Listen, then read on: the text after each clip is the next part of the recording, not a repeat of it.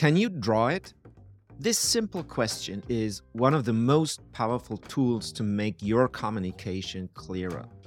Because when you can draw it, it means that you can see it.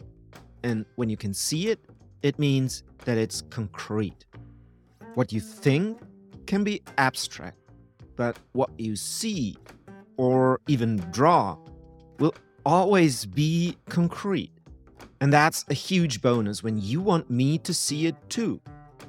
Let's say you think we're innovative. This can mean very specific things to you. You know exactly in which way you're innovative. But at the same time, it means nothing to me. Or at least something completely different than you think it does. It's a different game when you show or at least tell me what innovative looks like. Then we can look at it together. And I can much more easily tell whether I see the same as you do and whether I like what I see. So, what does it look like when you improve the process?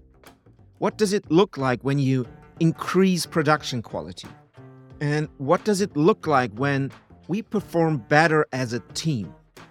Can you draw it? Keep lighting the path.